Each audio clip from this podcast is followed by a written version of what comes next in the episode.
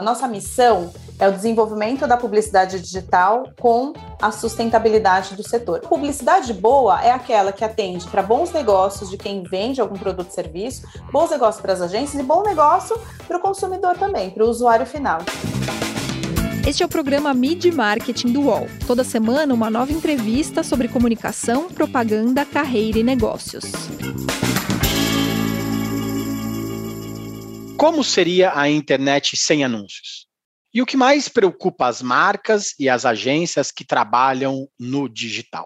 Eu sou Renato Pesotti e nessa semana a gente recebe a Cris Camargo, que é CEO do IAB Brasil. Tudo bem, Cris? Obrigado pela presença, é bom demais te receber aqui hoje. Oi, Pesotti, eu que agradeço esse convite, para mim é uma delícia sempre bater um papo com vocês, e queria agradecer a audiência aí da turma que está ouvindo a gente, espero que seja um programa proveitoso para todo mundo. Legal, Cris. Para começar, conta para gente o que é o IAB Brasil, como que a entidade funciona e quem que faz parte dela hoje. Muito bem. IAB não é o Instituto dos Arquitetos do Brasil, é Interactive Advertising Bureau. Isso, o IAB foi criado para tentar parametrizar, organizar como seriam os sistemas de compra e venda de mídia no ambiente da publicidade digital. Porque assim como a gente sabia que na revista a gente comprava por página, no jornal centímetro por coluna, televisão e rádio por tempo, como seriam os sistemas de compra e venda de mídia no ambiente digital? E aí surgiu o IAB para tentar educar ou parametrizar o mercado publicitário para que a publicidade pudesse rodar tanto aqui no Brasil como na Inglaterra, na Austrália, em qualquer continente do mundo, é, entendendo que seria uma rede global de conexão. E assim eles começaram a parametrizar esses espaços publicitários. Hoje o que você conhece como full banner foi uma métrica e um parâmetro, um standard desenvolvido pelo IAB. É, isso depois, a gente, depois de um tempo de organizar o mercado que vendia publicidade, entendeu que seria interessante ajudar as agências de publicidade para que elas soubessem produzir, fazer com que a mágica acontecesse, né? Uma propaganda saísse do computador de alguém e fosse parar no computador aí da casa de todas as pessoas que, que veem a publicidade. E por fim, os anunciantes, para ajudar os anunciantes a entender como comprar, como exigir, como cobrar de todo o ecossistema a publicidade que eles gostariam de ter. Então, hoje o IAB ele é um defensor, né, um, negócio de impacto para os sistemas da publicidade digital, fazem parte do IAB hoje agências, anunciantes, veículos, plataformas, sistemas de aferição de dados, consultorias. Então, todo mundo que tem algum interesse para o desenvolvimento do setor da publicidade digital pode fazer parte do IAB. E a gente existe em 45 países no mundo, acho que é importante dizer isso. É, a ideia da associação, então, na verdade, é defender os direitos das empresas no mundo digital e também gerar mais segurança para o consumidor, né? Porque a partir do momento que vocês tentam parametrizar, organizar o mundo digital, isso gera benefício também para o consumidor que está lá só entrando no site para notícia. Exatamente. A gente, é, o nosso, a nossa missão é o desenvolvimento da publicidade digital com a sustentabilidade do setor. E a sustentabilidade, ela parte do princípio que o usuário final, que é o consumidor, precisa ser, ser bem atendido. Porque se a gente tiver uma publicidade muito ruim, muito invasiva, as pessoas não vão ter vontade de voltar para os ambientes onde elas frequentam, porque a publicidade vai ser, vai atrapalhar. Né? Então, publicidade boa é aquela que atende para bons negócios de quem vende algum produto ou serviço, bons negócios para as agências e bom negócio para o consumidor também, para o usuário final. Então, isso tem que ser sustentável. Então, o IAB tem essa missão, fazer com que tudo isso cresça, mas cresça de forma sustentável, respeitando desde o usuário até a ponta da outra ponta da cadeia pensando em publicidade sustentável, né? Em março desse ano, o IAB divulgou uma pesquisa sobre como seria a internet sem anúncios, como seria a nossa vida na internet sem anúncios. Os resultados apontaram que os consumidores preferem ver os anúncios do que pagar alguns serviços, né?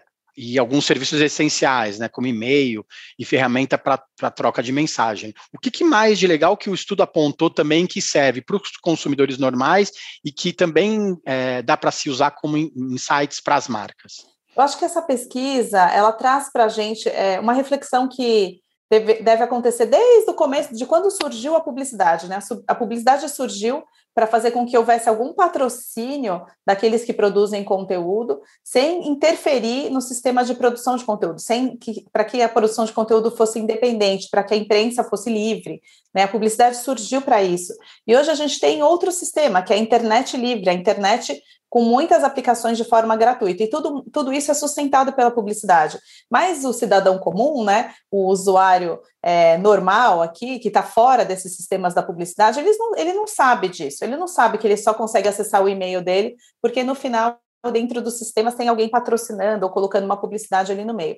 Essa pesquisa ela faz, é, ela trouxe para a gente essa, essa sensibilidade, né? A gente fez isso na América Latina inteira para ver se as pessoas entendiam essa dinâmica, né? De que a publicidade ajuda a financiar muita parte do que é do que é dado para a gente gratuitamente, é, e, e se as pessoas se estariam prontas a tirar a publicidade e pagar por esses serviços, né? Então, duas a cada três pessoas com, com, preferem continuar navegando na internet como já fazem hoje, né? De forma a vendo a publicidade, né? E 87% dos internautas é, prefere, ter, prefere ter acesso aos aplicativos de forma gratuita, mesmo que tenha publicidade ali dentro, né? Com os anúncios direcionados. Então, quando a gente coloca essa, essa relação de existe alguém fazendo com que seja gratuito para você, as pessoas começam a perceber o valor da publicidade. Isso é muito importante para a gente como setor. Estamos no meio de uma discussão muito grande, por exemplo, da Netflix começar a ter anúncios de publicidade. Isso vai fazer com que a empresa é, possa oferecer mais serviços e de repente ser mais barata. É exatamente disso que a gente está falando também, né? Não adianta a gente reclamar que ah, tem um, uma propaganda aqui no Instagram e tal, mas se você usa o Instagram o dia inteiro também para vender, também para comprar coisas, é normal que se tenha publicidade em, em quase todos os nossos aspectos do dia a dia, né? Exatamente, né? É, alguém está fornecendo aquilo para você, né? É, e tudo, tudo que a gente tem, né, não, não é dado gratuitamente, existe um valor ali naquela troca, né? Precisa, a gente precisa pensar nesse nosso papel de consumo. Se a gente está consumindo alguma coisa, a água que chega aqui na nossa casa, essa eletricidade, qual é a nosso, qual é a nossa consciência de que aquilo teve um custo? Teve um custo para chegar a água na nossa casa, né? Teve um custo para chegar a eletricidade na nossa casa, tem um custo para chegar uma boa informação no seu celular, um bom aplicativo. Isso, é uma consciência geral que a sociedade deveria ter, né? Mas a gente tem um trabalho de formiguinha aí para conseguir construir essa consciência, principalmente com relação a essa relação entre publicidade paga e anúncio e, e conteúdo gratuito. É, eu queria falar sobre isso também, né? Como que a entidade hoje ajuda os anunciantes a mostrar essa relevância do digital, né? Como que, que, que o IAB hoje atua para ajudar os anunciantes a entrarem de uma forma mais orgânica na vida das pessoas? Sim, o IAB, é, muita gente olha para a gente como um órgão autorregulamentador, né, uma regra e tal. Na verdade, o que a gente sempre faz é ouvir esse apelo, esse comportamento do consumidor e fazer com que essa régua suba, né? Você imagina que dentro do IAB foi feito um, uma, uma parte do IAB virou uma coalizão para melhores anúncios, né? Que chama Coalition for Better Ads em inglês. É, e essa coalizão ela fez o seguinte: ela entrevistou milhares de pessoas e perguntou para elas assim: o que, que é invasivo em termos de espaço publicitário? Aqui no lado é invasivo, aqui em cima, esse vídeo quando chega, esse é quando você está rolando uma notícia, isso daqui te atrapalha, é, para sentir essa, essa, esse grau de elasticidade, essa permissividade, o que, que era bom para um, o que não era bom para outro. E aí, alguns formatos, eles foram tidos como absolutamente invasivos. Eu não sei se vocês lembram do pop-up, né? E aquele floating, que era uma peça publicitária que ficava andando, né? Flutuando em cima é, das nossas telas. Isso foi tirado. Hoje em dia você não vê mais é, pop-ups, você não vê mais esses floatings, exatamente porque as pessoas, os próprios anunciantes perceberam isso como, como intrusivo e negativo, né? Eu acho que o papel do IAB, quando você me pergunta o que, que o IAB faz para os anunciantes, a gente vai puxando essa régua. A gente vai puxando a régua de uma métrica eficiente, que não é só clique, que você tem que entender o contexto da notícia, que você vai ter que entender como cruza a sua métrica de sucesso de uma rede social com a televisão, no contexto geral da campanha, do seu consumidor. A gente vai ajudando o anunciante a ver se ele vendeu o produto, se ele chegou no objetivo de comunicação que ele tinha com aquela campanha. A gente ajuda o anunciante a mostrar formatos invasivos para que ele não compre mais aquele tipo de formato. Enfim, é, essa é uma ajuda orgânica, porque também, é, Pesotti, a gente tinha uma situação né, as ondas da publicidade. A publicidade digital ela começou nos portais, ela ainda continua nos portais, mas ela existia só o ambiente dos portais. Depois começou a existir o ambiente da busca, dos buscadores. Depois apareceu o ambiente do vídeo, né, do, do, dos plugins de vídeo. Depois começou a surgir as redes sociais, as conversas. Então, cada vez mais a gente tem novas possibilidades de formatos de anúncio, e para cada possibilidade que surge, o IAB está lá para falar assim: ó, dentro desse novo sistema aqui que você vai comunicar, presta atenção nisso, usa essa métrica, cruza esse resultado com aquele, cuidado com a paixão pelos volumes, né? Porque existe, né, uma parte, nossa, eu tenho não sei quantos milhões de impressões, não sei quantos milhões de views, não sei quantos milhões de cliques, tá bom, mas o que, que você queria fazer com essa comunicação? Você queria vender sapatos? Vamos lá, você vendeu sapatos? Se seu objetivo era investir para vender sapatos, talvez você esteja no caminho errado. Ah, mas é no longo prazo, construção de marca, precisa ter sempre um, um, uma construção de investimento e resultado, porque senão isso se torna insustentável tanto para o consumidor final quanto para a empresa que investiu. Legal, você falou de novas possibilidades, né? Muitos executivos, muitas pessoas que a gente entrevista aqui é, costumam dizer que o digital avançou cinco anos em um, né, com a pandemia. Isso tem um lado positivo, que a gente sabe, mas tem um lado negativo, de que é, muitas possibilidades estão surgindo sem ter os devidos testes, sem, um, sem ter o, o, tempo de adaptação. Né? Mas falando pelo lado positivo, vamos puxar a, a cordinha para cima. Né? O, que, que, mais, o que mais mudou na qualificação profissional de quem trabalha no dia a dia? O que, que é, o IAB tem trazido para a gente que trabalha no mundo digital? É, quando você fala sobre essa parte negativa de não ter histórico, né, dessa curva histórica, dessa sequência histórica de muitas pessoas erraram para que as pessoas evitem os erros aqui num ciclo mais positivo, né, é exatamente essa grande é, diferença dos nossos sistemas de comunicação, porque você, quando você aprendeu a usar o smartphone, já tinha um monte de coisa, né, eu tenho meus 46 anos, é, quando eu, eu comecei na carreira vendendo na publicidade digital, eu vendia smartphones, smartphones não, telefones que gran, a grande feature era o visor colorido e recebe e envia mensagens. Então, hoje a gente praticamente só falta tomar banho pelo celular, né? Então, é, essa essa é, talvez essa velocidade que se impõe ao aprender é, necessário, é necessário aprender com velocidade.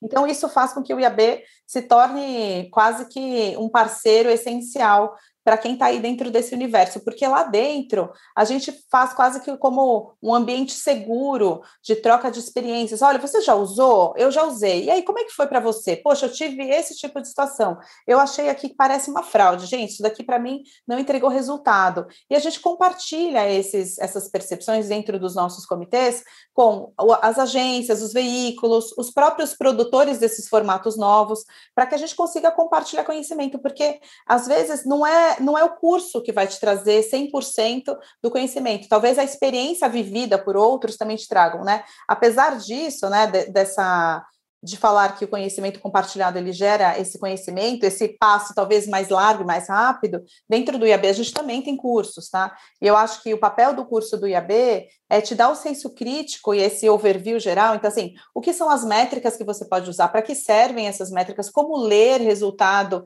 de uma plataforma A, plataforma B, um site A, um site B? Como ler influenciadores? Como trabalhar no mercado tão é, complexo dessa forma, e depois você tem os específicos, que aí você treina na plataforma A, B, no veículo A, B, faz um curso específico de influenciadores, então é, eu acho que a gente ajuda nesse, eu falo que o IAB é uma grande caixa vazia, né, e a gente fala assim, nossa, o que, que tem aqui? Poxa, estou insegura em trabalhar nessa plataforma nova. Então tá bom, gente, vem aqui, todo mundo que está trabalhando nessa plataforma nova, Vamos jogar aqui o nosso conhecimento, vamos ver como a gente consegue compartilhar erros e acertos para que a gente facilite o caminho de muitos. E assim a gente trabalha. Essa, essa é a nossa forma de trabalhar e gerar conhecimento compartilhado.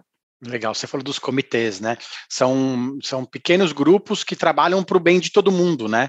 É, quem é associado do IAB pode indicar uma pessoa para o comitê que vai participar sobre diversos assuntos para fazer pelo bem da publicidade como um todo, né? Isso é muito interessante porque você compartilha. Antigamente isso aí seria guardado as sete chaves, né? Segredos de, de Estado, né? As pessoas não compartilhavam as, as, as informações boas que tinham. Agora não, agora é justamente o contrário, né? Os comitês eles debatem as melhores práticas para que todo mundo tome o mesmo caminho, né? É isso aí. A gente imagina que a nossa missão é impactar positivamente o setor. impactar positivamente o setor, a gente só vai conseguir fazer isso se a gente pegar o problema, né? Eu falo, as pessoas até falam, nossa, Cris, você é muito dura, mas o, o IAB funciona como uma usina de tratamento de lixo. Então, assim, o que está errado? Está dando errado, vou dizer, ah, teve uma época que foram os bloqueadores de anúncios é, na internet. Nossos bloqueadores de anúncios, vai acabar a internet por causa disso, porque não vai ter anúncio, parar. Então, vamos pegar os bloqueadores de anúncios, vamos entender. Bloqueador de anúncios só existe porque existem anúncios invasivos. Então, vamos criar, vamos tirar anúncios invasivos da nossa pauta. Então, a gente começou a incentivar todo, todos aqueles que vendiam propaganda para tirar os anúncios invasivos e, obviamente, é, contrabalancear essa necessidade de instalar bloqueadores de anúncios. Foi, né? A gente passou por uma gangorra de emoções aí, muita gente, né? Os, os cavaleiros do apocalipse dizendo que ia dar tudo errado, os otimistas dizendo que não era nada, e aí a gente vai construir. Então, funciona dessa forma: a gente junta os associados do IAB dentro desses assuntos, que são os temas dos comitês, e, e, e a necessidade nossa é fazer com que esse, né, esse conhecimento compartilhado seja divulgado para o maior número de pessoas, associados ou não do IAB. Então, dentro do nosso site existem diversos materiais, guias, esse podcast, inúmeros podcasts, é, vídeos, exatamente para que a gente tenha a nossa métrica de sucesso como organização de impacto, que é o volume de impactos no mercado de comunicação. É, é, é disso que a gente vive, impactar positivamente mais e mais pessoas que trabalham com publicidade. Você citou um exemplo muito bom, né, desse medo dos bloqueadores de anúncios, principalmente porque as pessoas elas não desejam tanto mais ser interrompidas pela publicidade, né? Na verdade, elas querem que as marcas resolvam os seus problemas do dia a dia. Eu tenho um problema, vem uma marca e me ajuda a resolver aquele problema. Né? Isso é o, o cenário ideal para todo mundo. Né? Como que é participar da criação desses novos modelos de negócio? Você que falou que vendia celular ainda, que mandava mensagem né, nos anos 90. É, como que é participar dessa criação desses novos modelos, ajudar as marcas a criarem esses novos modelos de negócios? Olha, eu acho sensacional, acho apaixonante, até por isso que eu estou há nove anos no IAB. Acho que eu não estaria aqui se eu não. Eu, eu fico quase que embriagada com tudo isso. Essa hora que eu acho que eu aprendi, surge um negócio novo. Então, essa abertura de possibilidades, é, vou dar um exemplo para você. Agora a gente fez a, a nossa pesquisa AdSpend de quantas pessoas investem na publicidade e a gente viu que no último trimestre de 2021, é, 53%, mais da metade do investimento na publicidade foi para redes sociais. E por que que isso aconteceu, né? Qual a nossa leitura? A gente saiu de uma situação de pandemia, tudo estava fechado, as marcas precisavam encontrar espaços para conversas, conexões, criar comunidade, criar senso de pertencimento, transmitir valores. E onde é o lugar para se criar essas conversas próximas, esse senso de comunidade, esse transmitir valores da sua empresa? As redes sociais, né? Então, para mim é muito legal observar assim é, como, como são esses fluxos, né? É, aquela, aquele frenesi da caça ao clique vem se vem amadurecendo, né? Existe a necessidade do entendimento do clique, mas existe também o entendimento da necessidade de construção de uma marca, de relacionamento, de cuidado com os dados do seu usuário final. É, isso é uma maturidade. Para mim é fantástico é, observar, né, na cadeira do IAB esses esses fluxos do mercado. Para mim é sensacional poder estar aqui, um privilégio.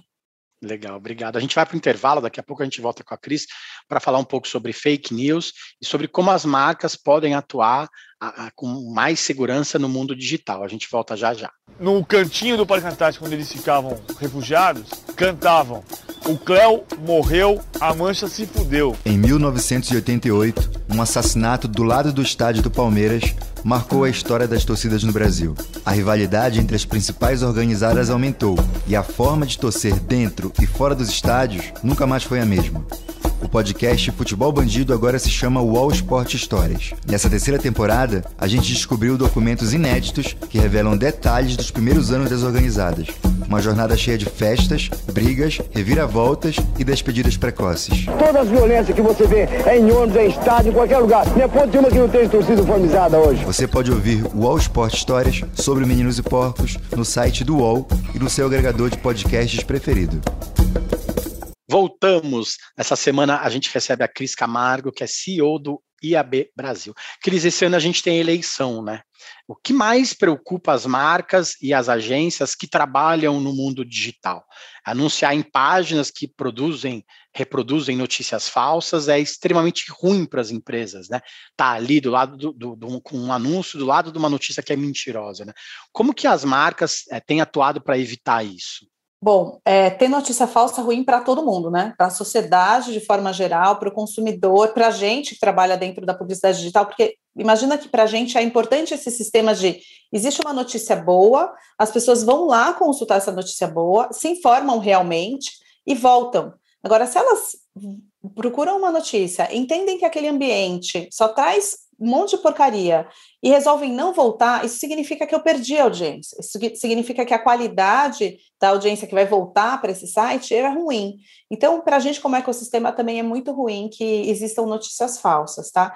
É, agora, falando do contexto de eleições e como se proteger, tudo isso, é, existem dois conceitos que são bem importantes, que a gente trabalha muito dentro do IAB, que são o brand safety, né, segurança da marca, e brand suitability, que é o que cabe para minha marca.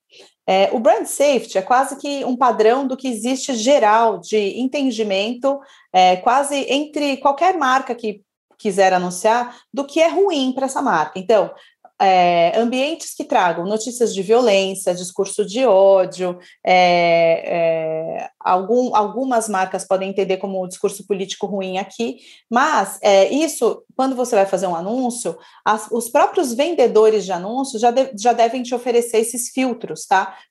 Filtros do que a gente chama de brand safety. Então, as marcas, quando vão fazer seu anúncio, as agências, quando vão comprar um espaço publicitário, já têm acesso a filtros de brand safety. Então, isso é um trabalho que a gente faz dentro do IAB, bem educacional, para mostrar como que as pessoas têm que usar e usar muito esses filtros de brand safety. E o segundo conceito, que é brand suitability, que é o que cabe para a minha marca, é um pouco considerado parte da estratégia de comunicação de uma empresa. Vou dar um exemplo aqui. Caso exista uma marca que esteja afim de estar ao lado de um candidato A ou B, para ele, para essa marca pode ser interessante estar anunciando ou não num contexto onde apareça o candidato A ou B. É, a gente sabe que muitas das marcas evitam isso, mas vamos supor que existisse uma marca que estivesse a fim de fazer isso. Ela pode fazer a análise por contexto e fazer o filtro dela de situação que é ideal para a marca, o que cabe à marca ou não, dizer se isso é permitido ou não, checkbox, permitido ou não, é, no ambiente de campanha. Vou dar outro exemplo aqui do que é brand suitability. É, eu tenho uma marca de preservativos. É, Para essa marca de preservativos, é super ok eu estar dentro do ambiente de conteúdo adulto. Né? Se eu tivesse uma marca de fraldas, eu deveria prestar atenção no contexto e ambientes sites e ambiente de anúncio que evita conteúdo adulto. Então, existe um quase que um lugar comum né, que é o brand safety, o que é, o que é safe, o que é seguro para marcas em geral, e o que é suitable, ou seja, o que cabe para cada uma das marcas, que isso faz parte da estratégia de comunicação. Tudo isso está lá à disposição de quem quiser acessar o site do IAB. A gente tem guias, a gente tem podcasts, a gente tem cursos, a gente tem vídeos para explicar exatamente essas diferenças e essas dicas de boas e boas práticas também para quem quiser anunciar e prestar atenção e tomar cuidado com esses ambientes. As pessoas às vezes reclamavam que as marcas ouviam que a gente estava falando. Ah, mas como que ela sabe que a gente está pesquisando hotel? porque você já pesquisou hotel algum dia na internet recentemente, é, normalmente um, um anunciante do, do, meio do turismo vai te mandar um anúncio também. Isso é meio que normal, né? E, e é uma troca que a gente dá para os anunciantes, né? É, é, as, as, os publishers, as plataformas, elas não sabem que eu estou falando com eles, mas eles sabem que eu sou homem, tenho de 40 a 50 anos e procuro viagens, o, anúncio, o anunciante vai lá e, e tica, no, ah, esse cara é o meu público-alvo, e aí vai chegar um anúncio menor, melhor para mim. Então isso é bom para todo mundo, porque o anúncio chega mais redondo para mim e a marca também deixa de gastar dinheiro com quem não está procurando viagem, com quem não vai viajar, né? Fica uma coisa é, é, econômica e boa para todo mundo também, né? Exatamente. Olha, é, eu trabalhei no varejo muitos anos, né? É, você imagina que nos, nos ambientes físicos do varejo existe todo um estudo de fluxo de corredores, de altura de gôndolas, né? De, por exemplo, existe uma, uma porta que vem diretamente da garagem. Essa porta que vem diretamente da garagem, ela passa por corredores é, de carrinhos, e esses carrinhos maiores significa que a pessoa vai fazer uma compra familiar, e todas essas interpretações, elas já são, já eram dadas e tidas dentro do ambiente do varejo físico, né? Para onde fica o pneu exposto numa loja, onde fica o doce, que altura está o doce? A altura está no do, a, o doce está na altura de uma criança, né? O corredor que expõe o ovo de Páscoa, ele tem que estar numa altura média para a criança, quando entrar no corredor principal, conseguir ver.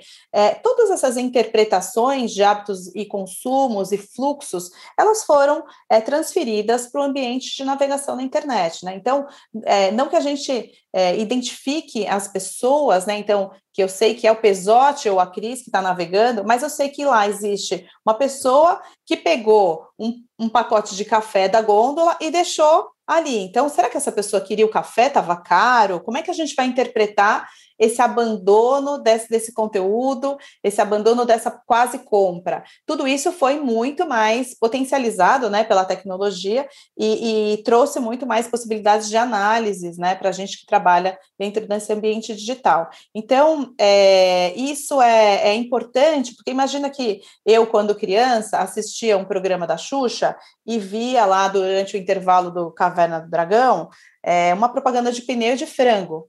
É, eu não queria ver aquilo, mas eles interpretavam que era um ambiente familiar e que talvez a mãe estivesse, a mãe e o pai estivessem assistindo é, a publicidade ali, né? Você imagina que dentro de um ambiente de publicidade digital, você espera a publicidade dirigida, né? Sabendo que eu é, tenho uma filha de quatro anos e que eu já naveguei por roupas e ambientes de compra de brinquedos, por que não exibir uma publicidade dirigida para mim, né? Isso não é ruim, isso é positivo para todo mundo, né? Positivo para o consumidor que pode ver produtos e serviços novos para aquele, aquele seu interesse, né? É positivo para quem anuncia, que ele não vai desperdiçar aquela publicidade com pessoas que talvez não estejam dentro desse comportamento de compra. É, Espera-se da publicidade digital uma publicidade mais dirigida e mais adequada ao hábito de navegação e hábito de consumo, né? Essa é uma expectativa. Hoje parece é, pareceria inapropriado, por exemplo, se eu estivesse navegando é, num, num, num, site e recebesse, sei lá, publicidade de pneu, por exemplo, para mim, que eu não tenho interesse nenhum no ambiente de, de automotivo, carro, nunca comprei nada com relação a isso. Então, é, são evoluções, né? Eu acho que a gente vem do ambiente de varejo físico que, que tem uma inteligência super legal de entendimento de comportamento de compra, fluxos, e a gente tem essa possibilidade de evoluir, transferir isso tudo para um ambiente virtual e tecnicamente muito mais capaz. Acho que a gente tem oportunidades. Muito, é, é, fazendo bom uso de toda essa inteligência, isso é muito bom para todas as partes. Há algumas semanas, a Renata Vieira, que é a diretora global de Oreo, né, trabalhava com Lacta, trabalhou com Lacta muito tempo aqui no Brasil, comentou exatamente isso, né, que antigamente nas gôndolas de saída dos caixas de uma loja como Americanas antigamente, você tinha um monte de chocolate, tinha aquele monte de coisa, mas é, a, a, estratégia tem mudado para que as pessoas recebam notificações do celular, né? Ah, você está na Americanas, não, não esqueça de comprar o seu, do, o seu chocolate, porque muitas vezes as pessoas passam todo aquele período, da, todo aquele trecho da gôndola, fazem a compra, pegam o produto e vão embora e não se lembram nem do que viu do que, do que passou, não lembra nem da roupa da, da, da caixa, do caixa que, que, que, fez a aquisição, que fez a transação, né? Então, esse momento do digital é muito importante também para o mundo real, né? Porque as pessoas às, vezes só, só acham que o digital está ali na internet. Na verdade, não, né? Ele está fora de casa em muitos momentos, né? Você está passando por um lugar e passa um anúncio exatamente porque você está passando naquele momento. Isso também é muito importante e, é, e a gente vai, vai ver com, com muito mais relevância daqui para frente também, né?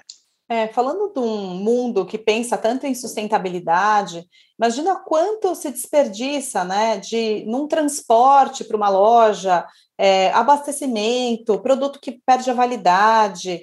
É, imagina se a gente soubesse exatamente quantas pessoas vão comprar frango hoje, né? Imagina como a gente encurtaria essa cadeia, imagina quanto a gente é, evitaria desperdício de alimento, um melhor uso desse alimento. Então, a tecnologia tem muito a favorecer aí, né? Esse entendimento do consumo, ele é muito importante com a tecnologia, porque ele ajuda, né? É, ah, pode ser invasivo ou não, mas você imagina que numa ponta de gôndola que tinha um monte de bombom exposto, quanto que se perdia, né? Quanto que ficava ali esse bombom numa situação de sol, numa situação exposta de calor, né? E quanto poderia ser muito melhor entregue para o consumidor, mais fresquinho, se a gente conseguisse ter uma conversa com ele e estimulasse ele comprar na hora, obviamente, mas evitando o desperdício. Eu acho que tem, tem um papel de tecnologia aliada à sustentabilidade Legal. Você também falou do investimento, do, do, aumento do investimento nas redes sociais, né, nesses dados do, do AdSpend. A relevância dos influenciadores, dos criadores de conteúdo, cresceu muito para todas as marcas, principalmente nesses últimos anos. Né?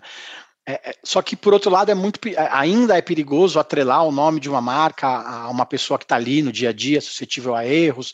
É, além disso, hoje a gente tem dezenas de agências de influenciadores que tentam empurrar para as marcas a participação desses criadores de conteúdo nas suas campanhas.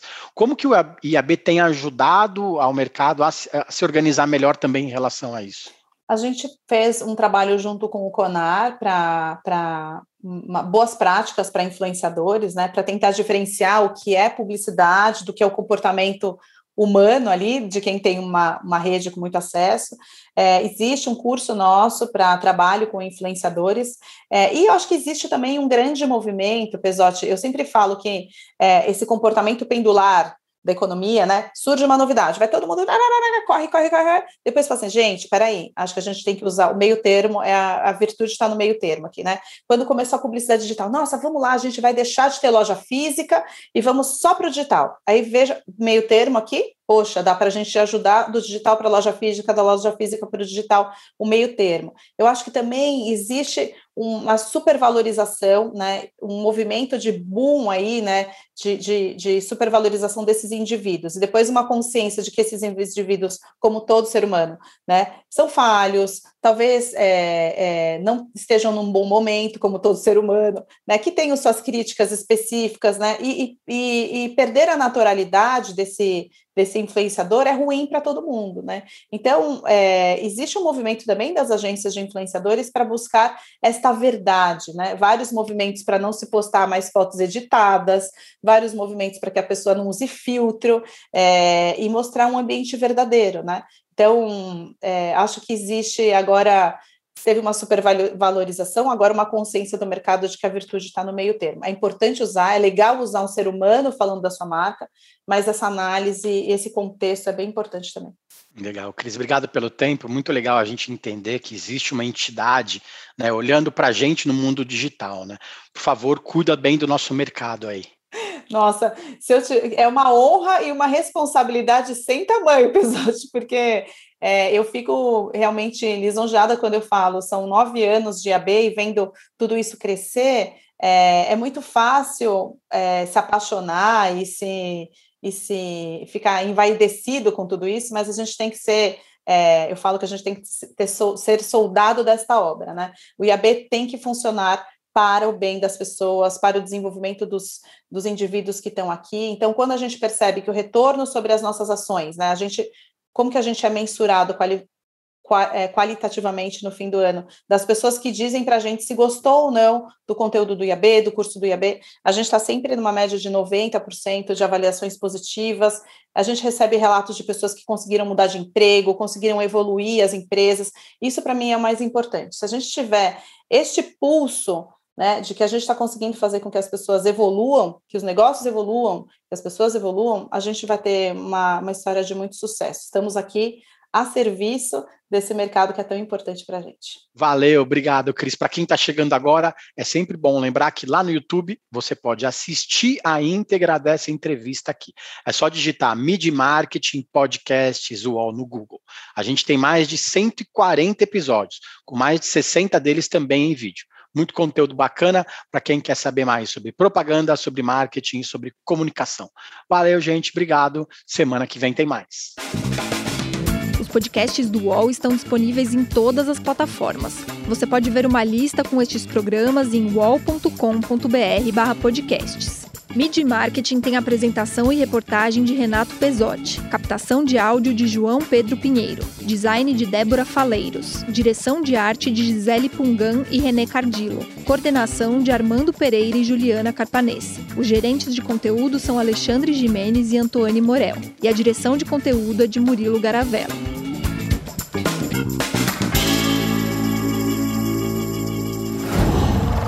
Qual?